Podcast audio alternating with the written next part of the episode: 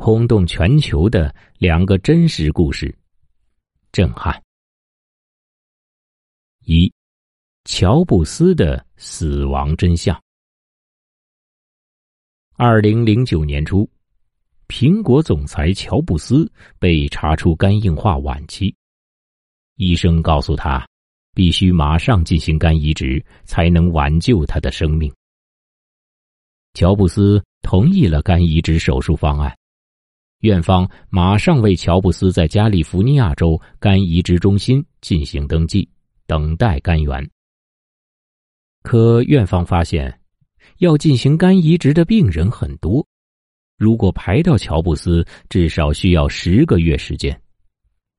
为了尽快挽救乔布斯的生命，院方马上又为乔布斯在其他州进行了登记。这种跨州登记在美国是法律所允许的，目的是争分夺秒的抢时间，尽快的挽救病人的生命。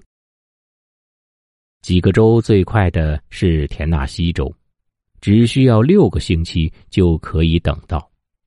于是，乔布斯被排到需要肝移植的人中最后一个。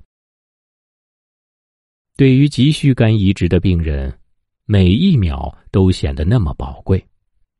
于是，有人找到医院院长杜尔先生，希望杜尔先生行使一下院长的特权，让乔布斯插个队。先给乔布斯移植。院长杜尔先生听了，皱起了眉头，脸上露出十分惊讶的神色。他两手一摊，无奈的耸耸肩，说道：“我哪有这个特权让乔布斯插队？如果让乔布斯先生移植了，那么其他病人怎么办？一切生命都是平等的呀。”说情的人。只好郁郁寡欢的离开了杜尔的办公室。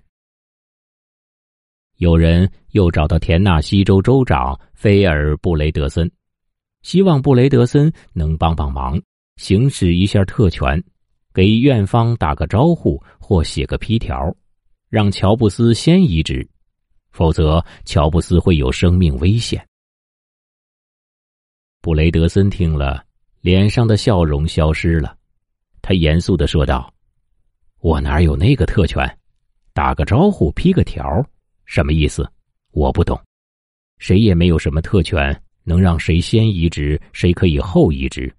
一切生命都是平等的，大家只能按排队秩序来进行。”有人对乔布斯悄悄的说道：“看能不能花点钱，给有关人员打点打点，让您先移植。”乔布斯听了，吃惊的说道：“这怎么行？那不是违法了吗？我的生命和大家的生命是一样的，大家只能按照秩序来排队。没有任何人能帮助乔布斯，包括他自己。那些排在乔布斯前面需要肝移植的病人，有的是普通的公司员工，有的是家庭主妇，有的是老人，还有的是失业者。”他们都在按照顺序排队，等待可供移植的肝脏。生命对于每个人来说都是那么宝贵。六个星期后，乔布斯终于等来了可供移植的肝脏。可是由于等待时间太长，乔布斯的癌细胞已经转移。这次移植只延长了乔布斯生命两年多点时间。但是。乔布斯无怨无悔，他在生命最后两年多的时间里，依然为苹果公司开发出更加新颖的产品，一直到他生命的最后一刻。艾萨克森深情的说道：“生命没有高低贵贱的区别，任何生命都是平等的。平等不是口号，平等不是作秀，平等更不是交换。”它是生活中最生动具体的体现。它如明月般皎洁，光可见人，散发着圣洁的光芒。它使我们看到了人性的光辉，直抵我们内心的柔软。二，历史上最严重的以貌取人。在美国，一对老夫妇，女的穿的一套褪色的条纹棉布衣服，而她的丈夫则穿着布制的便宜西装，也没有事先约好，就直接去拜访哈佛的校长。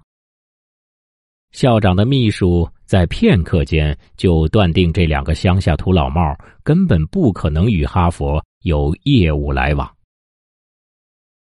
先生轻声地说：“我们要见校长。”秘书很礼貌地说：“他整天都很忙。”女士回答说：“没关系，我们可以等。”过了几个钟头，秘书一直不理他们。希望他们知难而退，自己走开，而他们却一直等在那里。秘书终于决定通知校长，也许他们跟您讲几句话就会走开。校长不耐烦的同意了。校长很有尊严，而且心不甘情不愿的面对这对夫妇。女士告诉他。我们有一个儿子，曾经在哈佛读过一年，他很喜欢哈佛，他在哈佛的生活很快乐，但是去年他出了意外而死亡。我丈夫和我想在校园里为他留一纪念物。校长并没有被感动，反而觉得很可笑，粗声的说：“夫人，我们不能为每一位曾读过哈佛而后死亡的人建立雕像的。”如果我们这样做，我们的校园就会看起来像墓园一样。女士说：“不是，我们不是要树立一座雕像，我们想要捐一栋大楼给哈佛。”校长仔细看了一下条纹棉布衣服及粗布便宜西装，然后吐一口气说：“你们知不知道建一栋大楼要花多少钱？”我们学校的建筑物超过七百五十万美元。这时，这位女士沉默不讲话了。校长很高兴，总算可以把他们打发了。这位女士转向她丈夫说：“只要七百五十万就可以建一座大楼，那我们为什么不建一座大学来纪念我们的儿子呢？”就这样，斯坦福夫妇。离开了哈佛，到了加州，成立了斯坦福大学来纪念他们的儿子。这就是斯坦福大学的由来。请不要轻视你身边的任何人，藐视别人就是轻视自己。今天，流传于美国人中的一句话：“有钱、成绩又不错的读哈佛。”真正的世家更爱斯坦福，源于两家名校骨子里的气质不同。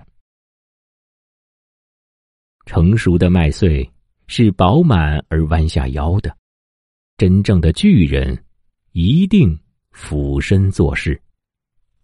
朋友们，你们说呢？